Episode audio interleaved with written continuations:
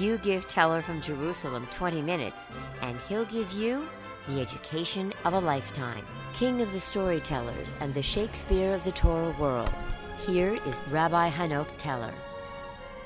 Hello out there in podcast land. Welcome to Teller from Jerusalem. I am your host, Hanoch Teller. Haj Amin El Husseini has a rap sheet for instigating pogroms and being responsible for the wholesale murder of innocent Jewish lives like few others in history. In the following episodes of Teller from Jerusalem, wish to afford him some of the ignominious credit that he deserves. Prior to the arrival of a delegation of Americans commissioned by President Wilson to sound out Arab public opinion in the Middle East, Al Husseini toured villages and towns in order to mobilize violent demonstrations. In 1921, shortly after the arrival of Herbert Samuel, whom we have discussed, when Herbert Samuel came to Palestine, the position of the Mufti became vacant. The powerful and wealthy Husseini family, that were landowners in the leadership of Arab nationalist camp, had provided 13 mayors of Jerusalem between 1864 and 1920. One of the Husseini mayors was dismissed by the British for his role in the Nebi Musa riots. These riots, known as the Nebi Musa riots, happened on the Muslim holiday called Nebi Musa. Because of the holiday, the mosques were at their fullest capacity, and a cleric can incite them, and the metaphor that comes to mind is gas and alcohol. The mob began to shout, Palestine is our land, the Jews are our dogs. Arab police joined in, in applause, and violence started. The local Arab population ransacked the Jewish quarter of Jerusalem. The Toras Chaim Yeshiva was raided, Torah scrolls were torn and thrown on the floor, and the building was set alight. Five Jews were murdered, and several hundred were injured. As disturbances grew worse, the old city was sealed off by the army, the British army, and no one was allowed to exit the area.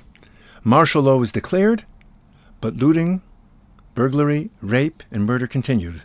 Several homes were set on fire, and tombstones were shattered. British soldiers found that the majority of illicit weapons were concealed on the bodies of Arab women. With robust backing, Husseini rose to become the first global Grand Mufti. As we've already explained, the Mufti is a religious and legal authority who hands down rulings on everyday issues to believers in his jurisdiction. Al Husseini's late half brother, Kamil, was the previous Grand Mufti of Jerusalem. Al Husseini received the title in 1921, and in order to preserve and expand his trans regional East Europe legacy after 1945, he chose as his representatives Said Ramadan for Europe and Yasser Arafat in the Middle East. The Mufti advised Arafat in 1968 to take over the Palestine Liberation Organization, the PLO, which he headed until 2004, and to, quote, liberate Palestine, operating out of Gaza with Fatah troops. As we turn to another one of Husseini's exploits, known as the Farhud, this will sound reminiscent of the Kishinev pogrom and the bloodbaths Russian Jewry experienced at the end of the 19th century. The Jewish community in Iraq is one of the oldest communities in Jewish history. It dates back 2,500 years. It produced the Babylonian Talmud and was the spiritual center for Jews from around the world. From Baghdad to Basra, Jewish communities flourished, generations were raised, synagogues thrived, and business prospered. The Jewish community in Iraq was one of the forefront of Iraqi progress to modernity, and their achievements were countless. So try and put some bullet points in your mind as I list some of their accomplishments. Iraq's first finance minister was a Jew. He created the foundations of its modern economy. Iraq's first national orchestra was led by a Jewish conductor. The thriving music scene in Iraq in the 1920s and 30s led to the rise of modern Iraqi music. To my very unrefined and uncultured ears, untutored ears, I should say, it all sounds the same to me.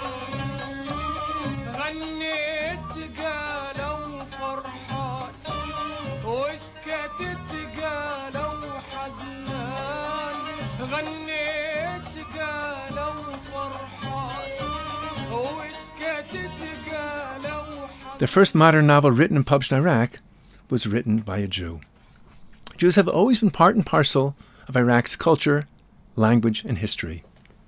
The outbreak of mob violence against Baghdad Jewry, known as the Farhud, Farhud is Arabic term best translated as pogrom or perhaps violent dispossession, erupted on June 1, 1941. it was a turning point in the history of the Jews in Iraq. What you're about to hear is selected from a documentary by Jordan Salama.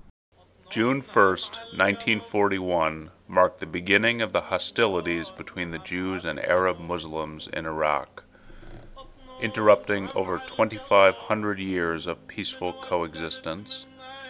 The Farhud was a Nazi supported pogrom in which hundreds of Jews were killed in Baghdad over the span of two days. Afterwards, relationships between Jews and Arabs in the country continued to deteriorate. In the 1940s, about 135,000 Jews lived in Iraq, nearly 3% of the total population. About 90,000 of them lived in Baghdad, 10,000 in Basra, and the remainder were scattered throughout many small villages and towns throughout the country. Jewish communities had existed in this region since the 6th century BCE, hundreds of years before Muslim communities established a presence in Iraq during the 7th century. The Jews shared the Arab culture with their Muslim and Christian neighbors, but they lived in separate communities. Jewish assimilation into Muslim society was very rare. With the establishment of the Iraqi state under the British Mandate in 1921, Jews became full fledged citizens and enjoyed the rights to vote and hold elected office. Jews were elected to the parliament and into the Senate. The community's elite included high ranking officials, prominent attorneys, dignitaries, wealthy merchants, and, as we said, members of parliament. In the spring of 1941, Britain was enduring one of its worst periods in World War II. Most of Europe had fallen to the Axis forces. German planes were bombing British cities in the Blitz, and German submarines were exacting a tremendous toll on British shipping.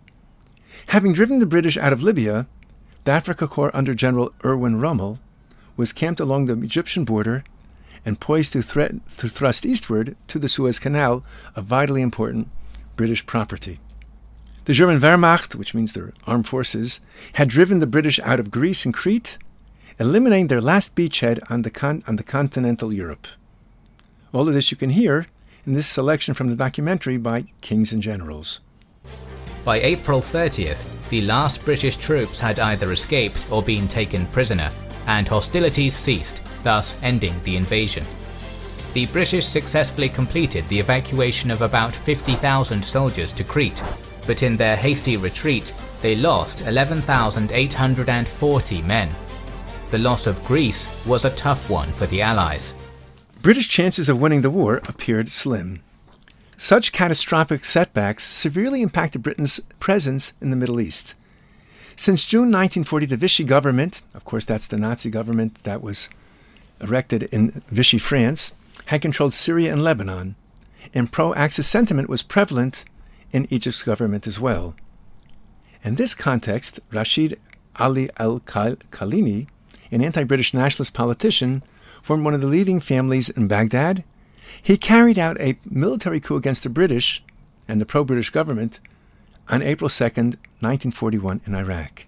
He was supported by four high ranking army officers nicknamed the Golden Square, and also, of course, by former Mufti of Jerusalem, Haj Amin al Husseini.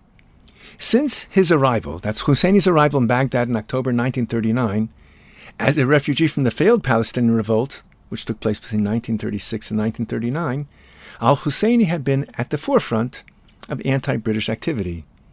Following the coup, the supporters of the deposed pro British rule formed a pro German government, winning the support of the Iraqi army and administration. The rise of this pro German government threatened the Jews in Iraq. Nazi influence and anti Semitism already were widespread in Iraq, due in large part to the Germans' legation's presence in Baghdad, as well as influential Nazi propaganda, which took the form of Arabic language radio broadcasts from Berlin. That's exactly where al Husseini was delivering his addresses. Mein Kampf had been translated into Arabic and was published in a local newspaper. Concerned that Iraq, as a pro Axis bridgehead in the Middle East, would inspire other Arab nations, and increasingly worried that their access to oil supplies, as well as their communications and transportation routes to India, were now seriously threatened, the British decided to occupy the country. On April 19, 1941, British army units from India, as well as units from Transjordan, invaded Iraq. By the end of May, the Iraqi regime collapsed and its leaders fled to German occupied Europe.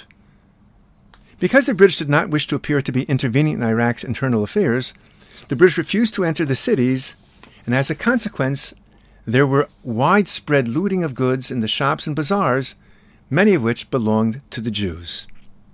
In Baghdad, the results of this policy were much more severe. On the afternoon of June 1, 1941, when the British troops surrounded the city, the Jews believed that they could exhale and believe finally resume breathing, and that the danger from the pro Nazi regime had finally passed. They ventured out to celebrate the holiday of Shavuot, and riots broke out, targeting the Jews of Baghdad. These riots, known as the Farhud, lasted for two days, ending on June 2, 1941. Iraqi soldiers and policemen who were sympathetic to the Axis, meaning the Nazi forces, incited and led the riots. Unlike in previous incidents, rioters for the first time were now focusing on murdering.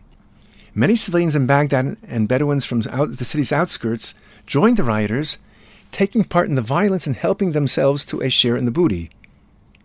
During the two days of violence, rioters murdered between 100 and 180 Jews. They injured over 600 others and raped an undetermined number of women. They also looted some 1,500 stores and homes. The community leaders estimated about 2,500 families, which means 15% of the Jewish community in Baghdad, suffered directly from the pogrom. Arab nationalists perceived that the Baghdadi Jews were Zionists, were Zionist sympathizers, and they therefore justified their attacks as a response to the Arab Jewish conflict in Palestine. Nevertheless, killing helpless Jews, including women and children, was unprecedented in Iraq up until this point. However, the anti Semitic ideology, derived in part from Nazi propaganda, helped to legitimize murdering Jews in Iraq. Of course, what the Nazis always did was they legitimized that the Jews are bacilli vermin and they are parasites, and therefore it's our own self defense to eliminate this enemy before we have to, before they eliminate us. And they didn't call it elimination, they called it extermination. The Jewish community in Baghdad was unarmed and lacking military training and self defense skills. Baghdad Jews felt vulnerable and helpless. Many decided to leave Iraq. Hundreds fled to Iran, others went to Lebanon, some even obtained temporary visas for India. A few hundred tried to reach Palestine, most of them were forced to stop at some point along the way, either by the Iraqi police, which did not allow Jews to emigrate to Palestine, or by the Palestinian police, enforcing strict immigration quotas, otherwise known as the execrable, execrable White Paper of 1939. The British did not permit Jews to immigrate into Palestine, succumbing and giving in to Arab pressure. Most of the refugees returned to Baghdad when they could, and the political situation calmed down. The economy stabilized a little bit. But however, there were very, very deep emotional and psychological wounds following the Farhud. Many members of the community remained in a state of profound shock that undermined their sense of security and stability, eventually prompting them to question their place within Baghdad society. Jewish intellectuals in Baghdad had perceived themselves as partners in creating Iraqi culture. Now they felt rejected and betrayed. Jewish leaders were afraid to assert themselves that they might incite a Arab nationalist response. The Jewish intellectuals, their faith in the prospect of Jewish integration in Iraqi society, had suffered a very serious shock. More profound still was the sense of disillusionment among the youth. The bloodshed prompted many of them to reject the, the cautious policies of the traditional leadership, and they began to respond in a radical fashion. The nationalists among them were attracted to the Zionist movement. The Farhud marked a new era of Muslim Jewish relations in Iraq, when discrimination and humiliation became further compounded by concerns about a direct physical threat to the Jews' future survival. Among the Arabs, the whole event was, I mean, talking about the Farhud, was repressed and nearly forgotten. Arab writers of the time mentioned the Farhud only vaguely and explained it as a consequence of Zionist activity in the Middle East. In contrast, Iraq's Jews now perceived that the threats of Jewish lives existed not only in Europe, but also in the Middle East. In 1943, Because of both the ongoing murder of European Jewry as well as the anti Semitism in Arab countries, Iraq's Jewish communities were included in Zionist plans for immigration and establishing the Jewish state. By, though, of course, Israel was established, became an independent state in 1948, so the plans are already starting to succor and save Iraqi Jewry in 1943. By 1951, 10 years after Farhud, most of the Iraqi Jewish community, that's, that means about 124,000 out of 135,000, had immigrated to the State of Israel. So let's try and summarize. Iraq's Jews found that anti Semitism was not confined to their European brothers and sisters, but was becoming part of life in their region as well. The rise to power of a pro Nazi government in Iraq instigated an unprecedented chain of events for the Jewish community of, throughout the country. The connection between the Nazis and al Husseini underscored absolutely everything. The Farhud was a prelude of things to come. In the years after it, most of the Jewish communities in the Arab states were forced to flee for their homes, flee their homes, and flee for their lives. Millenniums of coexistence would never be the same again. Where once large and vibrant Jewish communities existed, only a handful remain a handful of Jews remain today. The thread of more than 2,000 years of rich cultural heritage was abruptly broken. The United Nations has passed more than 100 resolutions on Palestinian refugees. If I'm not mistaken, it may even be hundreds. However, not once have we ever seen any resolution or any recognition of these forgotten Jewish refugees. More than 850,000 Jewish refugees in Arab countries were viciously forced out of their homes, and we should never forget this. It is time that these past wrongs are rectified. Not a single Arab country has taken responsibility for the events of the past, and we're duty bound to ensure that these stories of the Jewish refugees will not be forgotten or ignored. In the aftermath of the Farhud, and in the following events, the Iraqi Jews made a hard, yet a right decision. They chose not to despair. They chose not to stay focused only on the past, but to direct their efforts towards the future. They chose not to remain in a mire of victimhood, but to invest in building new lives and a new future in the State of Israel. In short, they chose life. Which brings us back to the Mufti.